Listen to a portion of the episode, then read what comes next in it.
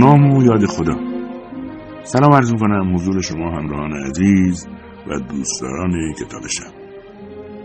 همانطور که می‌دانید این هفته با بازخانی تنظیم رادیویی داستانهای کوتاه آلمانی زبان در خدمت شماییم و دعوت می‌کنیم شنونده داستان کوتاهی باشید از هاینریش بول به نام چهره غمگین من با ترجمه تورج رهنما و تنظیم رادیویی مجتبا گلستان.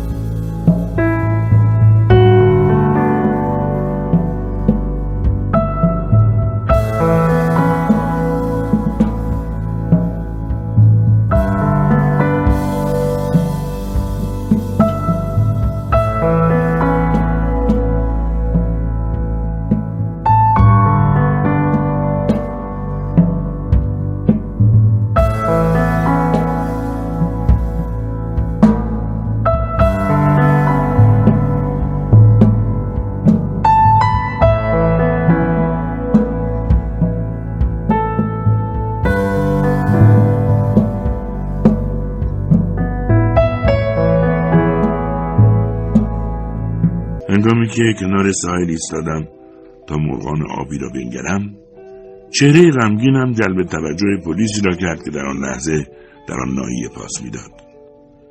محو پرواز پرندگان بودند که بی به بالا و پایین میپریدند تا چیزی برای خوردن بیابند. ساحل مهالود بود و آب سبز فام و غلیز از چربی و بر سطح آن زباله شناور بود. هیچ کشتی دیده نمی‌شد. جرد سقیل زنگار بسته بود. انبارهای ویران چنان می نمود که حتی موشها نیز از آنجا رفتند و جانداری در آن سکنا ندارد. سکوت بود و سکوت. سالهای زیادی است که هر گونه ارتباط با خارج قطع شده است. از میان آن مرغان آبی مرغی توجهم را جلب کرده بود و به بالش می نگریستم. بتی بود گویی از طوفانی که در پی است آگاه است. بیشتر در سطح آب پرواز می‌کرد و گاه زجه دیگر مرغان او را به خود میآورد. کمی اوج می‌گرفت و به دیگران میپیوست. اگر می‌توانستم آرزویی بکنم این بود که ای کاش نانی داشتم تا به این مرغان می‌دادم. به مرغانی که موجها را در مینوردیدند و به نقطه سفیدی که نمایان می‌شد بال زنان میشتافتند و به آن آماجگاه رو میآوردند. زجه و سفیرشان از گرسنگی بود. من هم مانند آنها گرسنه و خسته بودم. اما در عین اندوه و غم احساس شادی می کردم. آنجا ایستادن دستها را در جیب داشتن به مرغان نگریستن و غم خوردن بسی زیبا بود. ناگهان دست معمولی به پشتم خورد و صدایی گفت با من بیاید در ضمن معمول خواست کتف مرا بگیرد و بکشد. همونطور پا بر جای ایستاده بودم و سعی داشتم شانم را از چنگش برهانم آرام گفتم شما دیوونه اید. با صدای نامفهومی گفت رفیق به شما اختار می‌کنم. و من در جواب گفتم آقای محترم با خشونت فریاد برآورد دیگه آقایی وجود نداره. ما همه با هم رفیقیم. و به کنارم آمد و از پهلو نگاهم کرد. مجبور بودم از آن مناظر شادی بخش چشم بردارم و به چشمان دریده او بنگرم. مانند گاوی وحشی جدی بود. گفتم آقا به چه علت؟ می‌خواستم شروع کنم که حرفم را قطع کرد و گفت علتش پر واضحه چهره غمگین شما. خندیدم. گفت نخندید. و خشمش واقعی بود. نخست فکر کردم شاید برای اینکه نتوانسته از خلافکاری یا دزدی رو دستگیر کند به خاطر خالی نبودن عریضه قصد جلبم را کرده است. ولی رفته رفته متوجه شدم که او واقعا مصمم از من را بازداشت کند. با من بیایید. خونسرد پرسیدم آخه برای چی؟ تا به خود آمدم دست چپم در دست بند بود و از نگاهش دانستم که من از دست رفتم. برای آخرین بار روی به جانبی کردم که مرغان آبی در پرواز بودند. نظری به آسمان زیبای خاکستری افکندم و سعی کردم خود و پلیس را به میان آب بیاندازم چه با او در این آب غرق شدن هزاران بار زیباتر از لجنزاری است که او مرا به دانجا رهنمون است. از حیاتی گذشتن و سپس در اتاقی تنها زندانی شدن سخت جانگاه است. لیکن مأمور پلیس با حرکتی مرا چنان به طرف خودش کشید که نقشه هایم نقشه براب شد. فرار از جنگالش غیر ممکن بود. یک بار دیگر پرسیدم برای چی؟ گفت برای اینکه قانون می‌خواد که شما خوشبخت باشید. فریاد کشیدم من خوشبختم. سر جنبان و گفت چهره غمگین شما. پرسیدم قانونی که شما از سخن میگید قانون تازهیه گفت از عمر این قانون 36 ساعت میگذره و باید بدونید پس از اینکه 24 ساعت از تصویب قانون گذشت اون قانون قابل اجراست. گفتم اما من این قانون رو نمی‌شناسم. گفت بی اطلاعی شما از قانون دلیل اون نیست که من به اون عمل نکنم. از تمام فرستنده های رادیویی پخش شد و روزنامه ها هم نوشتند. مزنونانه نگاه هم کرد و ادامه داد بی توجهی به گزارشات رادیو و جراید. ضمنا عین خبر به صورت اعلامی هم منتشر شده و پخش شده. بالاخره معلوم میشه که شما 36 ساعت پیش کجا بودید رفیق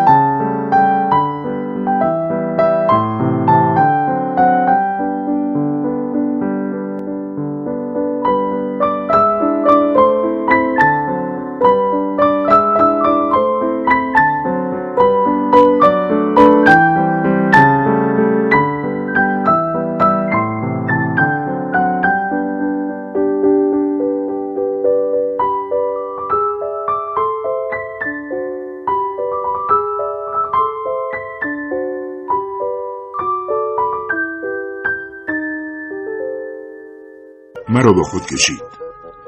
تازه حالا متوجه شدم که هوا سرد بود و من پالتو به تن نداشتم. در آن وقت بود که احساس کردم گرسنهام. شکمم از فرط گرسنگی غار می‌کرد. او مرا مانند زنجیری به جلو انداخته بود و به این طرف آن طرف می‌کشید. نه مانند یک مترسک. یا بهتر بگویم مانند یک سارق که خواب را بر چشم مردم شهری حرام کرده است. خیابانها خالی بود و راه تا پاسگاه نچندان دور. گرچه نیک می‌دانستم که آنها سرانجام علتی خواهند یافت تا مرا زندانی کنند با این وصف قلبم تنگی می‌کرد و درون سینهام میفشرد. زیرا او مرا از میان خیابانهایی می‌برد که کودکیم را در آنها به سر آورده بودم از میان کوچه هایی که برای رسیدن به ساحل از میان آنها عبور کرده بودم تمام کسانی که در راه با آنها برخورد می‌کردیم نشانی بارز و آشکار از غایت اشتیاق در چهرهشان نمایان بود. حرکاتشان حاکی از شتاب بود و چهرهشان شاد و تازه هنگامی که چشمشان به پلیس میافتاد خود را چابکتر و شادتر از پیش نشان می‌دادند. سریع از کنارمان میگذشتند. تنها یک بار هنگامی که ما از خیابانی عبور می‌کردیم پیرمردی را دیدیم. علامتی که بر سینه داشت نشان می‌داد که معلم مدرسه است. نتوانسته بود به موقع از سر راه ما کنار برود. بیچاره قافلگیر شده بود. بعد از اینکه طبق دستورالعمل به پلیس سلام کرد سپس با کف دست مرتبه به پیشانیاش زد که نشانه خاری و خفت محض بود. سعی کرد وظیفهاش را انجام دهد. وظیفه ای که همه موظف به انجامش بودند. یعنی سه مرتبه به صورت من توف بیاندازد و با صدای بلند فریاد بزند خوب که خائن. او خوب نشانه گرفت. اما مثل اینکه هوا گرم باشد و او گلویش خشک فقط گردی از توفش بر روی صورتم احساس کردم. ولی از آنجا که از مفاد اعلامی بی اطلاع بودم همان قطعات بسیار کوچک آب دهانش را که به صورتم پریده بود با دست پاک کردم و یا سعی کردم پاک کنم که لگد محکم پلیس تمام وجودم را داغ کرد و بعد مشت محکمتر از لگدش بر پشتم نفسم را بند آورد. معلم مدرسه با عجله راهش را پیش گرفت و رفت. غیر از او همه موفق شدند از ما دوری جویند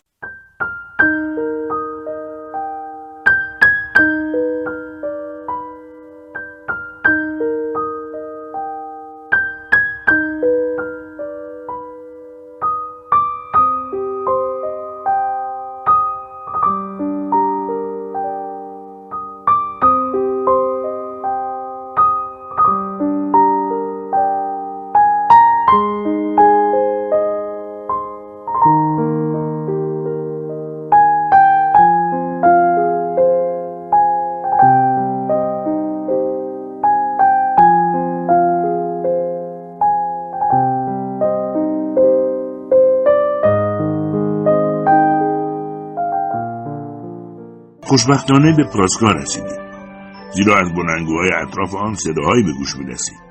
صدا در خیابان تنین میانداخت. در خیابانهایی که مملو از مردمان بود با چهره های خوشبخت و راضی. زیرا امر شده بود تا بعد از اتمام کار کارگران در خیابانها اجتماع کنند برای اینکه پشتیبانی خود را از قانون قیافه های شاد ابراز دارند. شانس آوردم هنوز کسی نیامده بود و صدایی که از بلنگوها بیرون میآمد ده دقیقه به پایان کار را اعلام می‌کرد.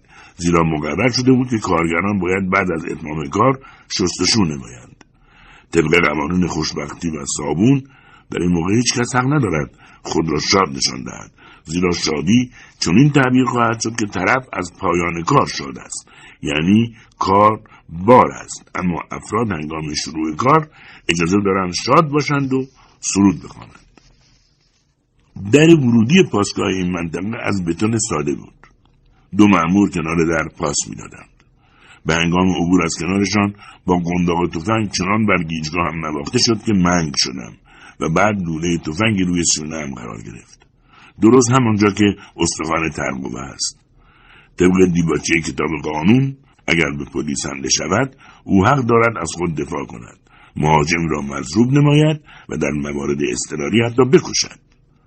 اما در مورد من این مسئله صادق نبود. آنها مرا جلب کرده بودند و دیگر مسئله تهاجمی در کار نبود. از آن محلکه جان سالم به در بردم.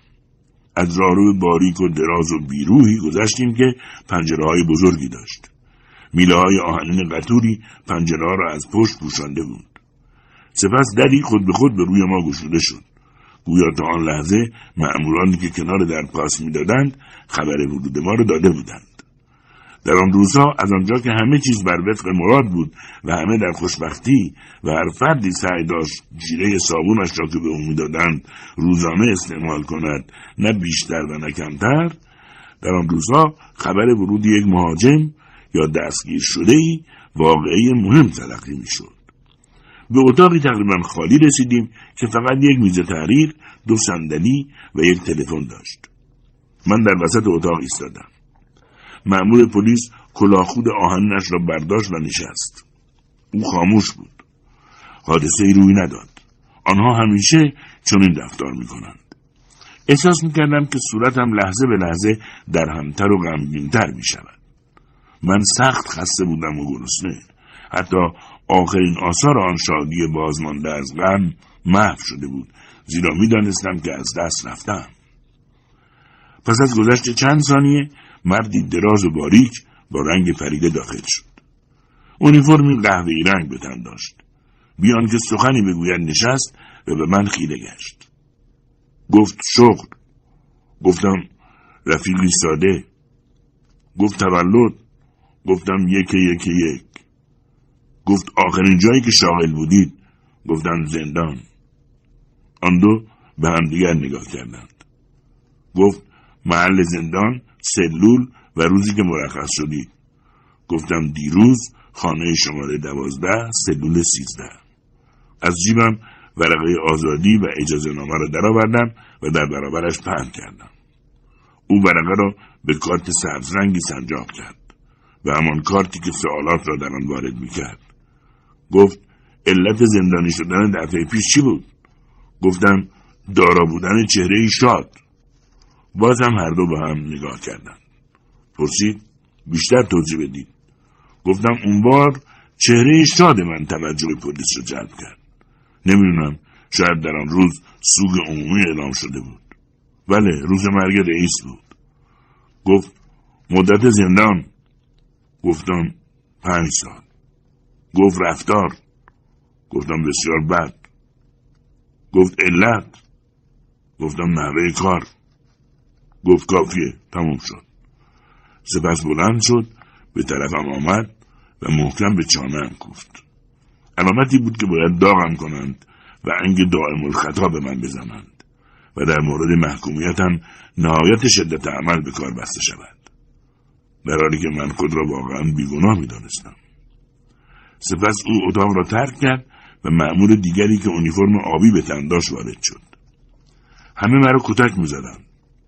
سرمعمور رئیس معمورین بازرس سربازرس بازرس کل خلاصه همه با همه مرا مورد جرح و ضرب قرار می‌دادند. مثل اینکه قانون چون این دستوری داده بود. بالاخره مرا به خاطر چهره غمگینم به ده سال زندان محکوم کردند. در حالی که قبلا من پنج سال زندان کشیدم آنان به خاطر چهره شادم.